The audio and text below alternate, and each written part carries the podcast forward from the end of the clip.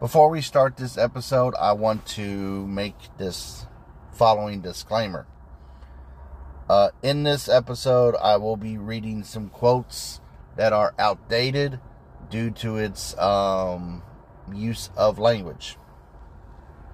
I will be reading the quotes in its entirety to give accurate context to the material I am talking about. I am not trying to offend anybody. I want to make this perfectly clear that I am doing this to give the complete context.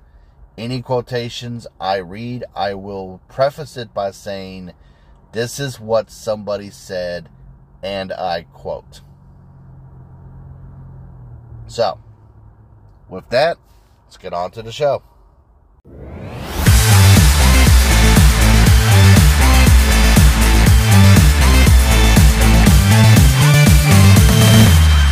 Ladies and gentlemen, welcome to the Blind Tag Podcast. I'm your host, Kyle Nashheim. Today is going to be a great day. And if it's not a great day, you need to will it into fucking existence.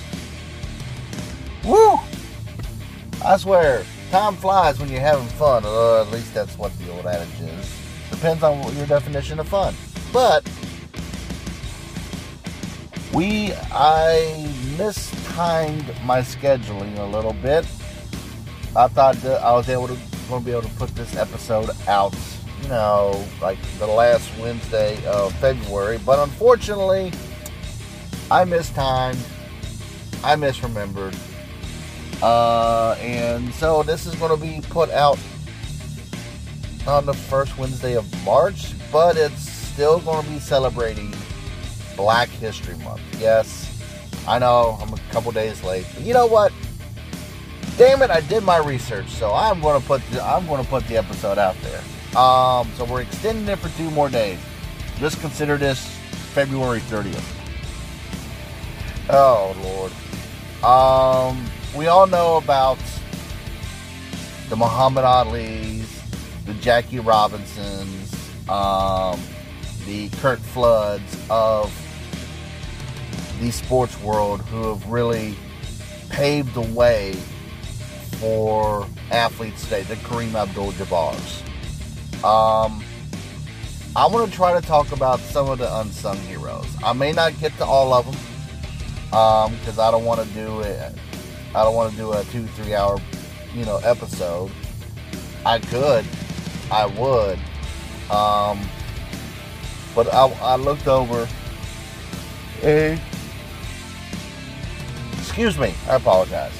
Um, I looked over a article talking about 20 of the most un, you know unsung um, athletes of Black History Month, and I want to go over. I want to go over a few of them. That was really interesting to me. Um, but I got to start the list off with Ron Simmons. Now, if you're a casual sports fan, you may know him as a member of the Florida State Seminoles in the 70s, had his number retired. He is in the Orange Bowl and College Football Hall of Fame. He was actually finished ninth in Heisman balloting, which is insane for a defensive player even then. Even back even back in the late 70s. Um, then he decided to go into professional wrestling. And he was primarily part of a tag team with Butch Reed called Doom. This was until, like all tag teams, they got a break up and they got a feud. Uh, Simmons was the good guy in the equation. And it really played up his All American status and his collegiate background when when pushing him as a babyface, and it really it worked.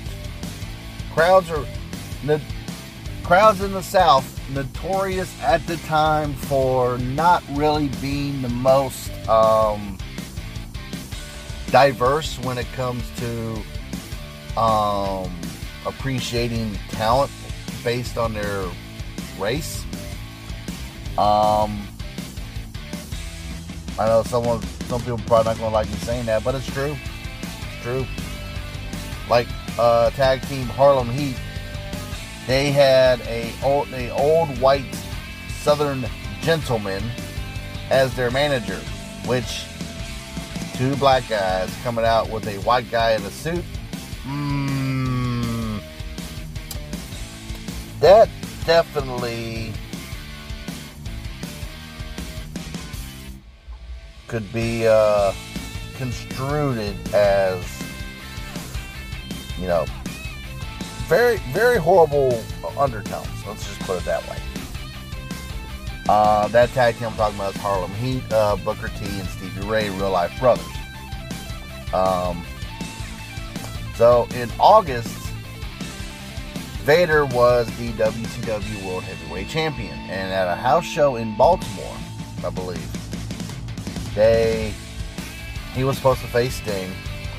Sting got injured in kayfabe, which means that's the that's the storyline way of saying, yeah, he's not appearing today for whatever reason. Oh, but he got injured.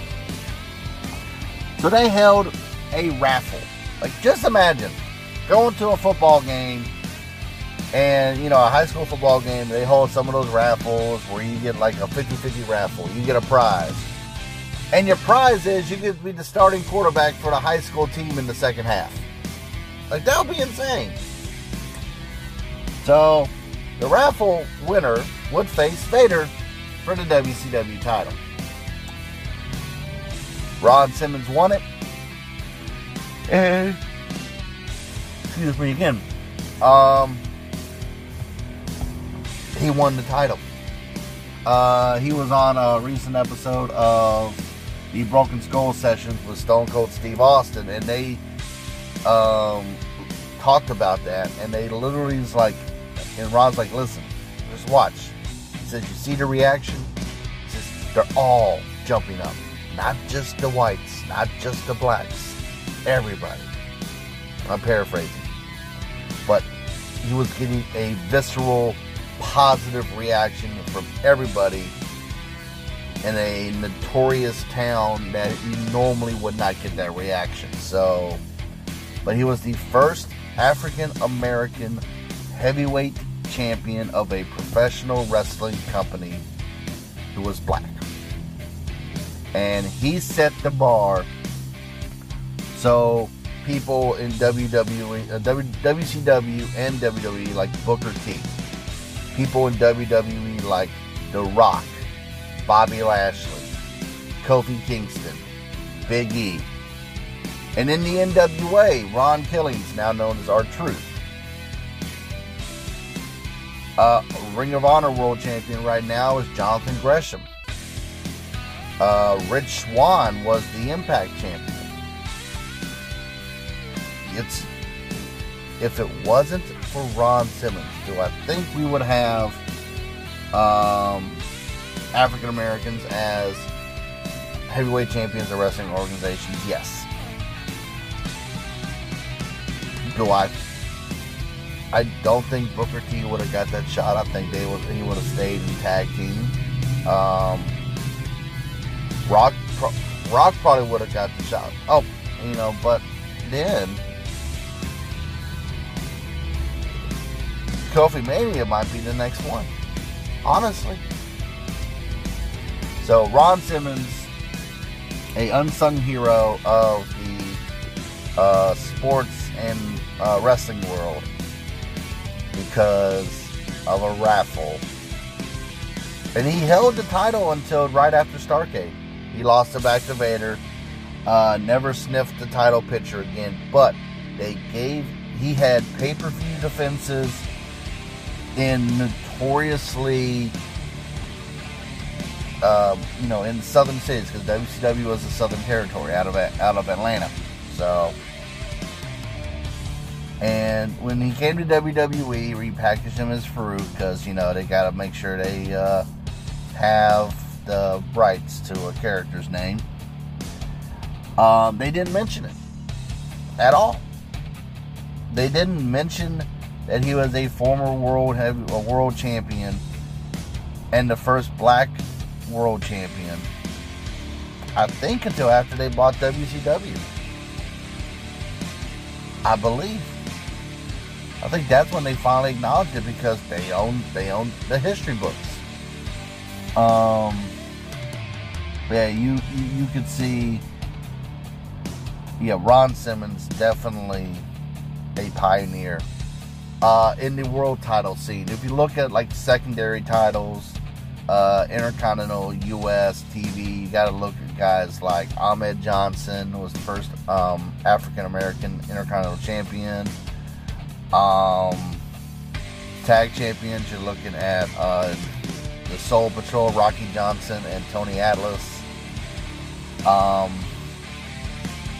I don't have the uh, U.S. title history in front of me, but I believe I believe. Let me pull it up real quickly. I want I want to make sure I'm not um, misconstruing any information. All right.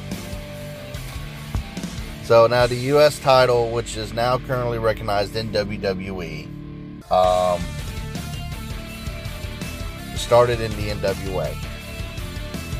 I don't. I, I'm. I'm not sure.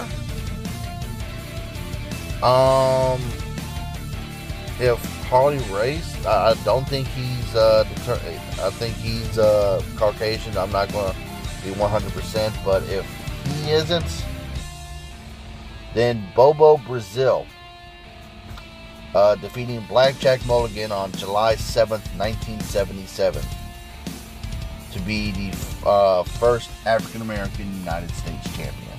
So, we're going to take a quick break. When we come back, we're going to talk more unsung heroes in sports history, uh, unsung African American sports heroes. We'll be right back. All right, welcome back to the Blind Tag Podcast. I do want to uh, apologize if there's any background noise. I'm having to record these epi- uh, this episode uh, in transit back and forth between Florence because I'm going to be in, you know, I'm doing more baseball games for Francis Marion. So, you know, wanting to uh, do my day job plus make sure these episodes come out on time plus do this you know it's a it's a multitasking but it's it's something i got to do and i uh, hope everyone uh, appreciates it and understands like i say i know in the past i would do it just willy-nilly but i've been trying my best based on some feedback not to do the episodes while i'm speaking uh, bluetooth in my car while driving but if circumstances um, prevent it, then I got to do it. Anyway, so I know I talked about, we want to talk about the unsung heroes of Black History Month within the realm of sports. And, uh, excuse me, I apologize. I know these, these two are not unsung heroes, but we can't have a conversation without them. Uh, Tommie Smith and John Carlos. Uh, these two raised their fists for a Black Power salute on the medal podium after the 200 meter final in the 1968 Mexico City Olympics. Now, this was done to protest racism and injustices in the United States. They also wore black socks on the podium without shoes. This was done to represent black poverty in the United States. Now, 1968, definitely not a good time in the United States, particularly in the South, for someone who is African American. Um, the Jim Crow laws were, were still in place. Um, it was just trying to get those repealed. Now, their action when they when they re, uh, returned home, they were well, actually, let's let's not even say when they turned returned home. When they got back to their hotel or in the Olympic Village, they were told by USOC members that they had 24 hours to leave the country.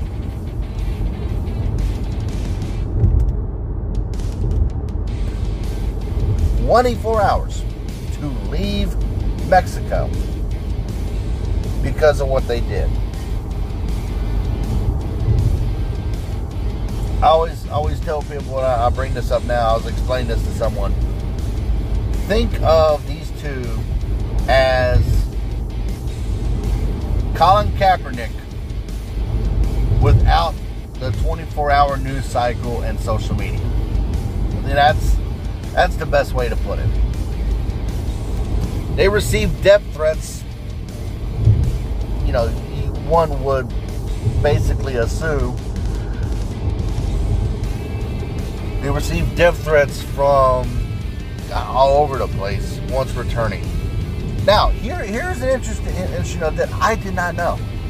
All right, and looking this up, uh, Tommie Smith actually advocated for a boycott of the 1968 Olympics unless four conditions were met.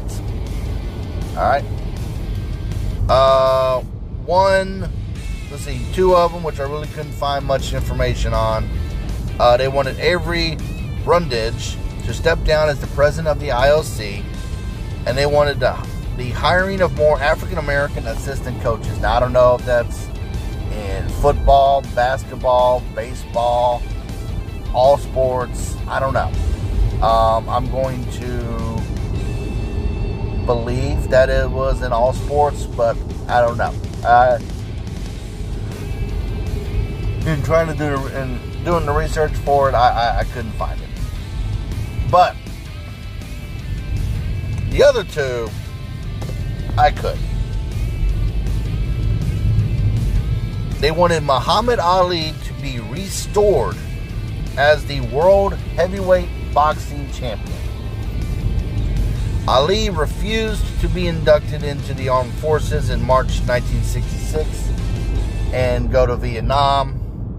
This was this caused him to be systematically denied a boxing license in every state of the union and stripped of his passport.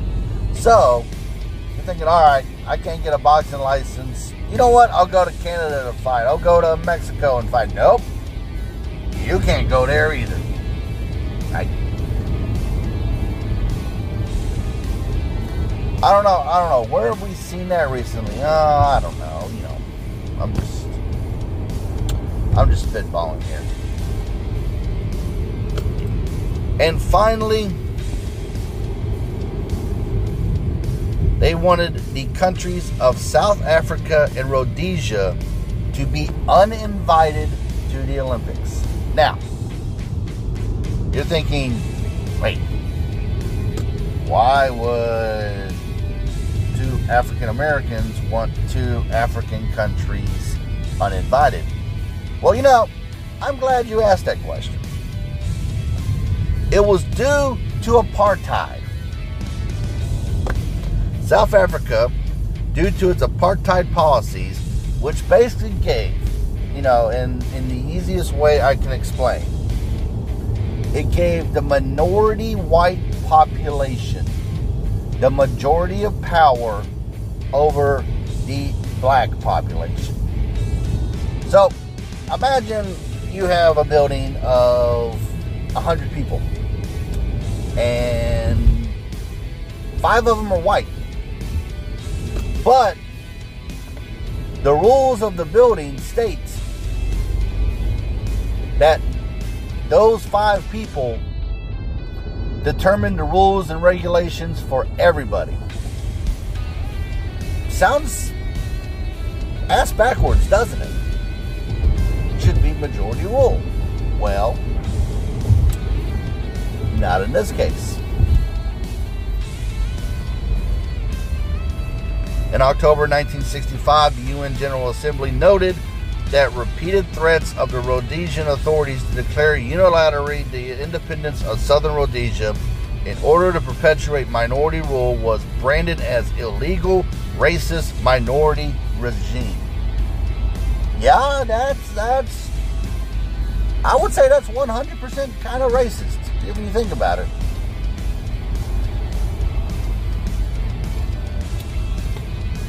So, and you ha- so here you have these medalists, Smith and Carlos, basically come back can't can't get a job at all because a they're black b they are black athletes who protested wait can't get a job in the sport they love because they protested. Who does that sound like? Oh wait, hold on, hold on. Let me let me look at my notes. Oh yeah, Colin Kaepernick. I'm, I'm glad I'm glad I didn't write that down because you know that was like you know too obvious. But let's move on to another uh, groundbreaking athlete in Althea Gibson. Born in Silver, South Carolina, which I did I did not know this. That a very uh, you know interesting little tidbit. But despite her reputation as an elite level player in tennis, she was barred from the U.S. Open in 1949. Can anybody guess why? Anybody? Anybody? Okay, I'll let you think about that. They reversed this stance in 1950 after reti- after retired champion Alice Marble published a scathing, scathing letter in the American Lawn Tennis Magazine. You know, you know magazines back when they were big. Now, now she lost in the second round uh, to reigning Wimbledon champion Louise Bro. Her appearance received international coverage. Now, as I said in the uh, opener, and as I said in the um, disclaimer, I would be reading quotes as you know as written. All right. This quote was by journalist Lester Rodney. He wrote at the time, and I quote No Negro player, man or woman, has ever set foot on one of these courts. In many ways, it's even a tougher personal Jim Crow busting assignment than was Jackie Robinson when he first stepped out of the Boston, uh, Brooklyn Dodgers dugout. That's powerful. Very powerful. She became the first African American athlete to win a Grand Slam event with a uh, French Open victory in 1956, the first to win Wimbledon in 1957. She is regarded today as, you know, one of the best players in history because of her groundbreaking um, uh, stance. And in fact, Can find the player.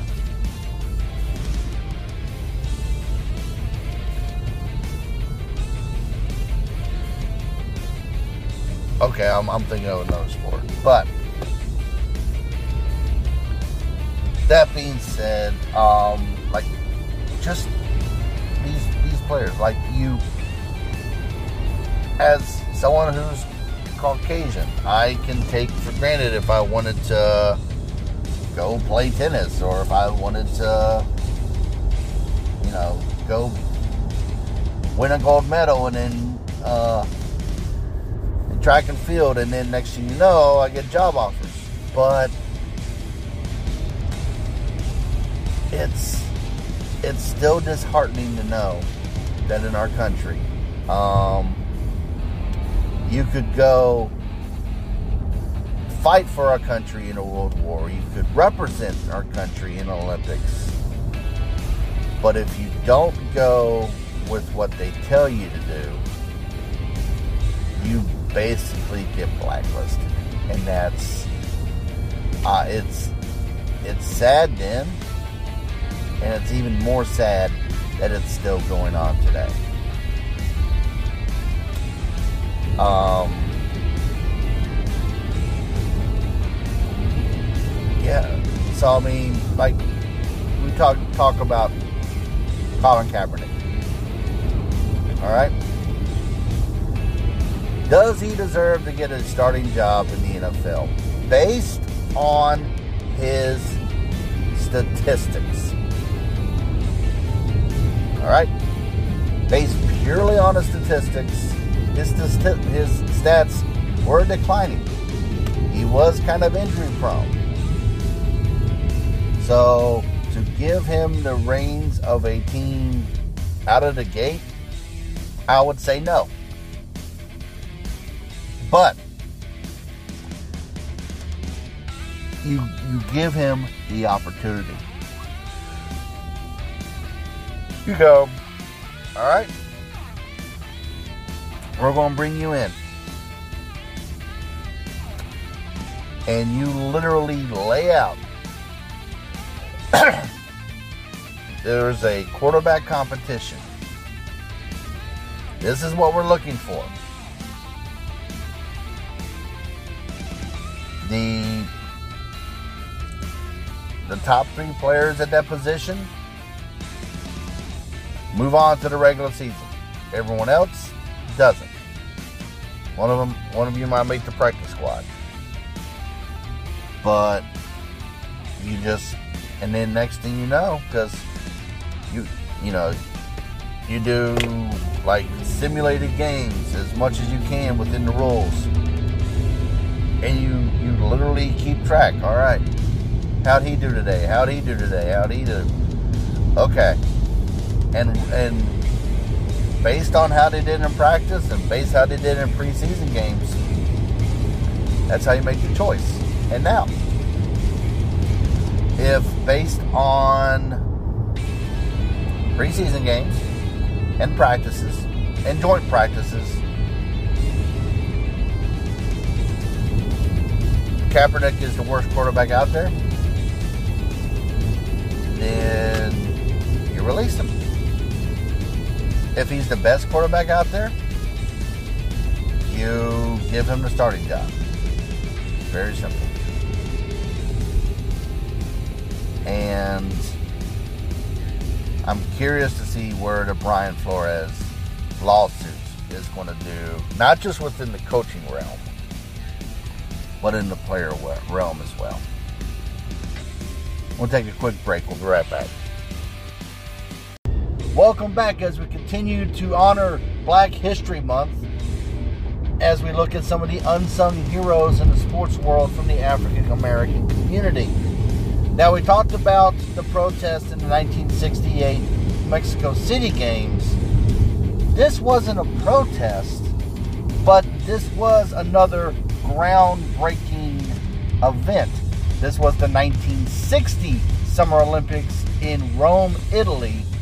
This was the first Olympics to be televised internationally. And what did the U.S. do? Well, they had this uh, runner by the name of Wilma Rudolph. Now, Rudolph won three gold medals in the 1960 games in track and field. Okay? She is the first African American to win more than two in a Olympics, and this really set. Uh, she became a kind of an international star because of this, because of her presence, and also she inspired. She raised the. Uh, let's see what's the profile of women's track and field in the United States, giving little girls like Florence Griffin Joyner the ability to see her on TV and know, hey, she looks like me. I can be like her. And Florence Griffith Joyner went on to have a fantastic career in track and field, one of the stars of the 80s um, in, in that sport, multiple time medalist. But let's let's move into basketball now. Here here's an interesting thing. Um, basketball, out of all the major sports in um, the United States, has been the most progressive. And when I I know when, I say that, someone's be like, "Oh yeah, they're progressive, they're liberal." Yeah, no, it's not what I mean. What I mean is they were faster to have their roster kind of mirror society, not just the good old boys collection. Um, Bill Russell played 13 years in his career. He if he won 11 NBA titles. If you include his last two seasons at uh, University of San Francisco, that's 13 titles in 15 years. And won a gold medal in the 1956 Melbourne Games. So, doesn't, you know, very, very, very historical figure. But he became so much more. He became the first black NBA coach and the first to win an NBA title. He was also the first black uh, player to achieve superstar status in the NBA, which now seems to be given out like uh, Halloween candy. He served as a three-year uh, a three-year stint as the player coach. So even though he was the coach, he still played. I wonder if that means he got a bonus check for winning as a coach and as a player. Yeah, probably not. Now, this is what Russell said that he was chosen by Red Auerbach to replace him. Red Auerbach, the famous, the legendary, the iconic coach of the Boston Celtics. Red Auerbach. Now, was Bill Russell his first choice? No. Uh, but a couple people declined for various reasons, and none of the reasons were you got to have a black coach. They were totally reasons unique to them, not unique to having to uh, having to be a trendsetter. So at at the press conference to officially introduce Bill Russell as the head coach of the Boston Celtics, a reporter asked him, you know, you know, there being questions about, um, you know, being named coach. And Bill Russell decided to make this comment. Once again, I am quoting this word for word and I quote I wasn't offered the job because I am a Negro. I was offered it because Red figured I could do it. That's it. And that's the reason why Red Auerbach, the legend, the icon, chose him.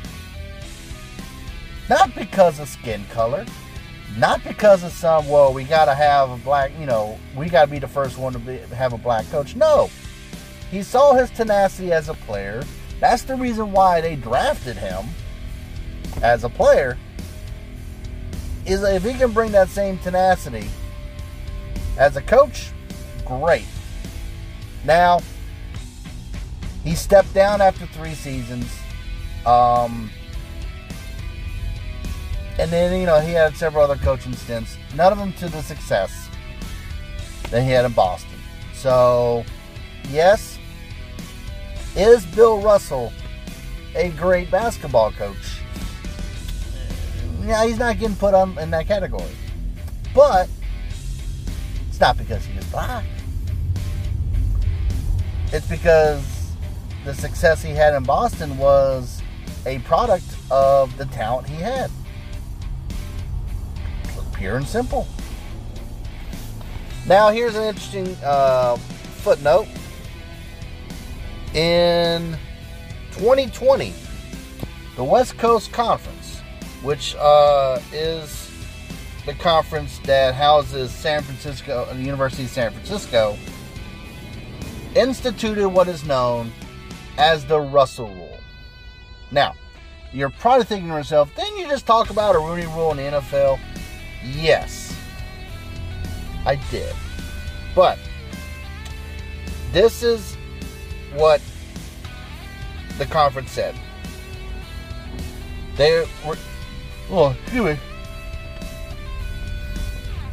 they're requiring each member institution to include a member of a traditionally underrepresented community in the pool of final candidates for every athletic director, senior administrator, head coach, and full time assistant coach position in the athletic department. So,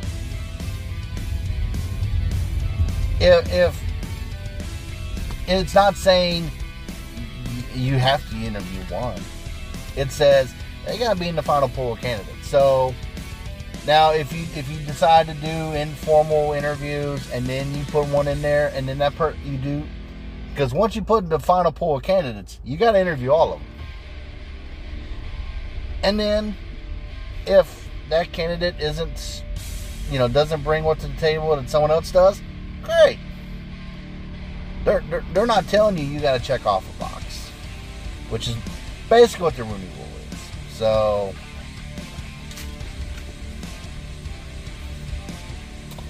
I think when we get back, we're going to talk about some football and golf. We'll be right back with more of the Blind Tag Podcast. All right, and let's continue on with looking at some unsung heroes and here's an interesting one. Um, all the talk about the NFL and not really doing much for its, um, you know, black coaches and not having a good, you know, not having a diverse, you know, amount of head coaches. Oddly enough, they are the first league in the United States to have a black coach. This was shocking to me. And he was a player coach. He was he was running he was the running back for the Akron Pros, which of course I know. You're asking yourself, who are the Akron Pros? Well, they were a team in the APFL. I believe that stands for American Professional Football Association. Now, this is the precursor to the NFL. The uh, season where he co and he was a now he was a co-coach. He wasn't a head coach, but the season that he was, they finished in third place with an eight-three and one record. Unfortunately, um, once they turned over into in the NFL, and then uh, there was this strong push to get black players and black coaches out of the league, and it did not happen again until many, many, many years later. But the Black Coaches and Administrators Association co-sponsored, co-sponsored, not sponsored, the annual Fritz Pollard Award in 2004, presented to the college or professional coach chosen, chosen by the BCA as the coach of the year. That's nice. I did look up to try to see, you know, who recent winners were. Unfortunately, I cannot find that information. But let's let's let's go move from football to golf. Now I know, I know. You're probably thinking yourself, well, why don't we why aren't we talking about Tiger Woods? Well, we're not talking about Tiger Woods. That's the funny. That's now I want to say funny, but that's that's the interesting thing. Charlie Sifford. Charlie Sifford became the first black player on the PGA Tour in 1961. And it took him several years, but he finally recorded two wins on the tour. In 1967, he won the Greater Hartford Open Invitational, uh, scoring a 12 under par, one, be- one stroke better than Steve Oppermann, and then winning a playoff over Harold Henning in the 1969 Los Angeles Open, finishing 8 under. And here's some, here is uh, where the continuity comes in. Sifford inspired Tiger to want to play golf and join the tour. So that's why we're not, we really don't talk about it because if it wasn't for Charlie Sifford, we would not have a Tiger Woods at all. And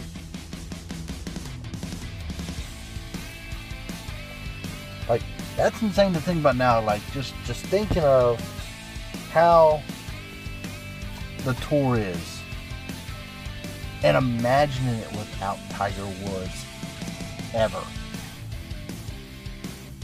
That's insane. But let's move on to tennis again. We'll go back to tennis. And Arthur Ashe Now, Arthur Ashe is more known nowadays for um, battling um, HIV, passing away. Um, the Arthur Ashe Award for Courage is a staple of the ESPY Awards. But we're not going to talk about that. We're going to talk about what he did for men's tennis. And he did for men's tennis what Gibson did for women's tennis. He won three of the four Grand Slams. Now, for anyone who is not familiar with tennis, the Grand Slams in tennis are Australian Open, French Open, Wimbledon, US Open. The only one he did not win at was the French Open, which is notoriously hard because it is a clay court. His first win in the Open era was at the West of England Championships in Bristol, England. And then that's when he got to his Grand Slams. 1968, he won the U.S. Open. 1970, the Australian Open. And 1975, Wimbledon. His best finish in the French, he got to the quarterfinals in 1990 and 1991. So think about this. wasn't for Arthur Ashe, would we have a African American presence in men's tennis? I, I don't think so. I really don't.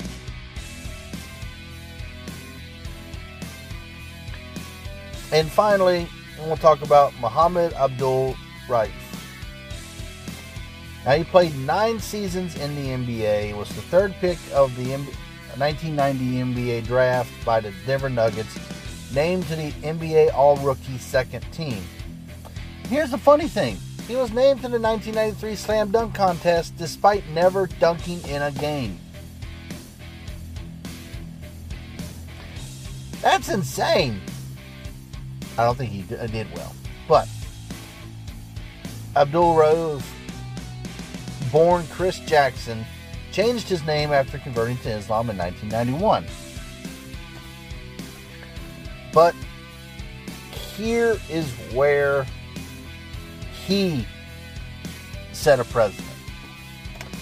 He created controversy. In 1996, he created controversy when he refused to stand for the anthem, referring to it as a symbol of oppression.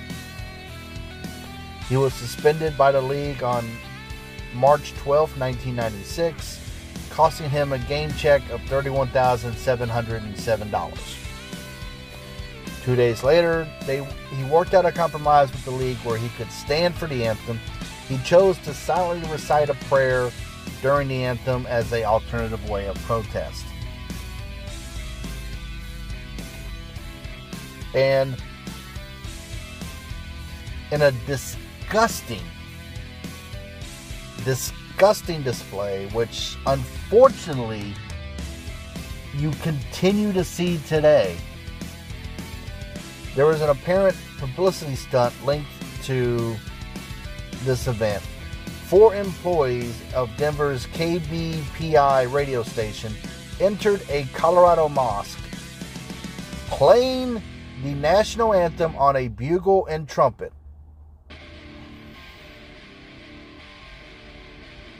Eventually being charged with misdemeanor offenses.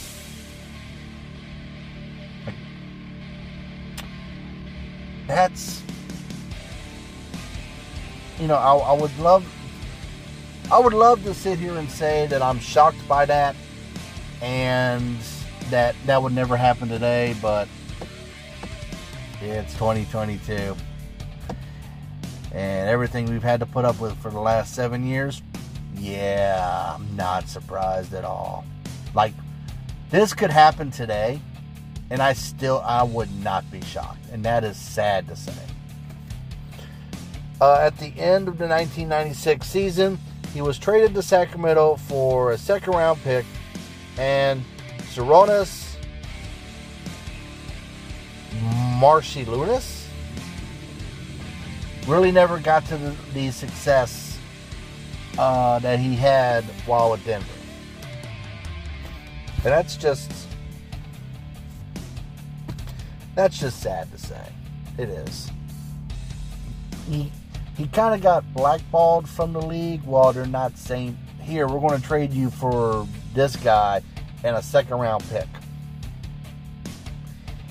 In the NBA, there's only two rounds in the draft. If you're getting traded for a second round pick, that's not a good thing. So, but we'll be right back with more of the Blind Tag Podcast. All right, welcome back. And like I said, this was a episode I wanted to do in honor of Black History Month. Um, did I miss the calendar a little bit? Absolutely, my bad. But as I was thinking about recording this episode, as I'm driving back from Florence, um, just because Black History Month is over doesn't mean we stop celebrating Black History Month. Or we stop celebrating Black history. Because Black history is just as important to the history of the United States as white history. Hispanic heritage is just as important as white heritage. Asian culture is just as important as quote unquote white culture. That's the reason why we are the United States and not 50 individual countries. Because we were, whoo, mm, we'd have some weird countries in this in this state, in this landmass. But wanted to pay my respects because here's the thing everyone I talked about, if it somebody today was influenced by them. 100%. If we didn't have a Bill Russell or a Kareem Abdul, if we didn't have a Bill Russell, we wouldn't have had a Kareem Abdul-Jabbar and a Magic Johnson and a Michael Jordan and a LeBron James. If we didn't have an Althea Gibson, we wouldn't have the Williams sisters.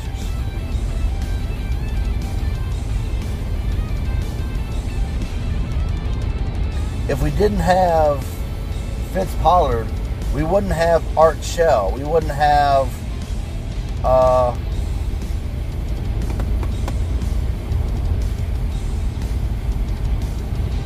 Mike Tomlin. I was literally was spacing on his name for a minute.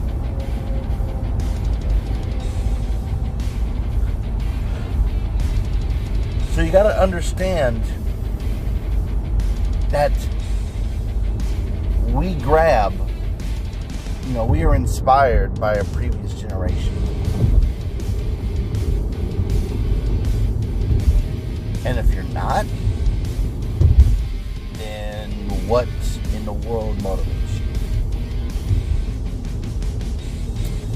Now, next week, um, I do know we are in the middle of uh, March Madness, and it has already become maddening. The uh, a 5 and 24 team in Charleston Southern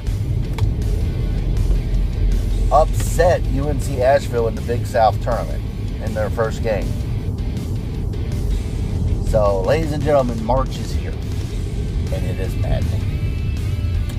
Uh, we will have a uh, prediction episode like we did last year. I am finalizing the guest list. But next week, I want to really touch on something serious. And for anyone who has not heard over the last week or so, first of all, congratulations for not picking up your phone or watching TV. But welcome back to reality. Holy shit, stuff's going down. The Russian Federation has invaded, unprovoked, invaded Ukraine. A sovereign, independent country. It used to be part of the Soviet Union before it broke up in, in uh, 89 90. But it is a sovereign nation. And it's, I'm not even going to call him a president, it's a dictator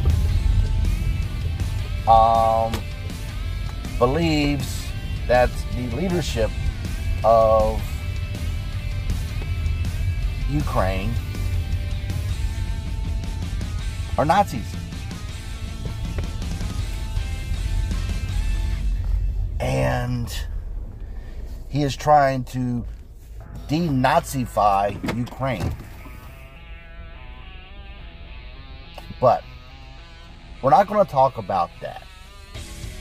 What we're going to talk about is the impact that this event has had on the sports world.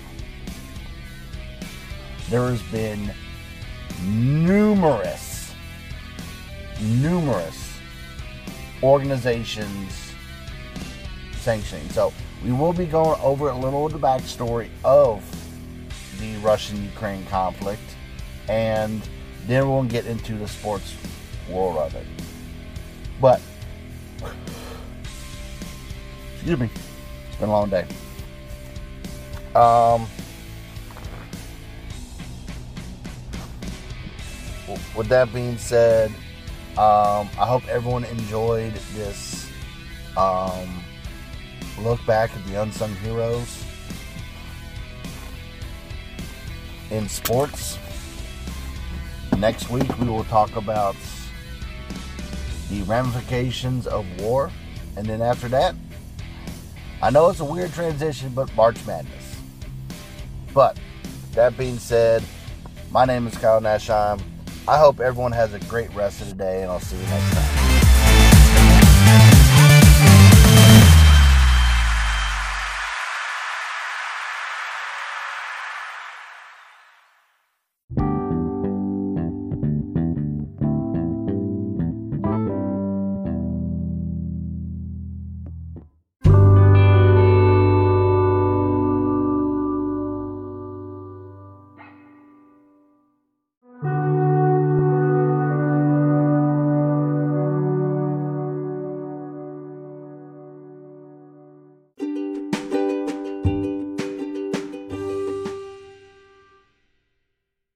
All right, before we get back to the podcast, I want to give a shout out to Light Saturation for the awesome new intro that I found on pixabay.com. That is P-I-X-A-B-A-Y.com. You can find all type of royalty-free music for your podcast, backgrounds for videos, YouTube videos, all different type of genres on pixabay.com. That is P-I-X-A-B-A-Y.com.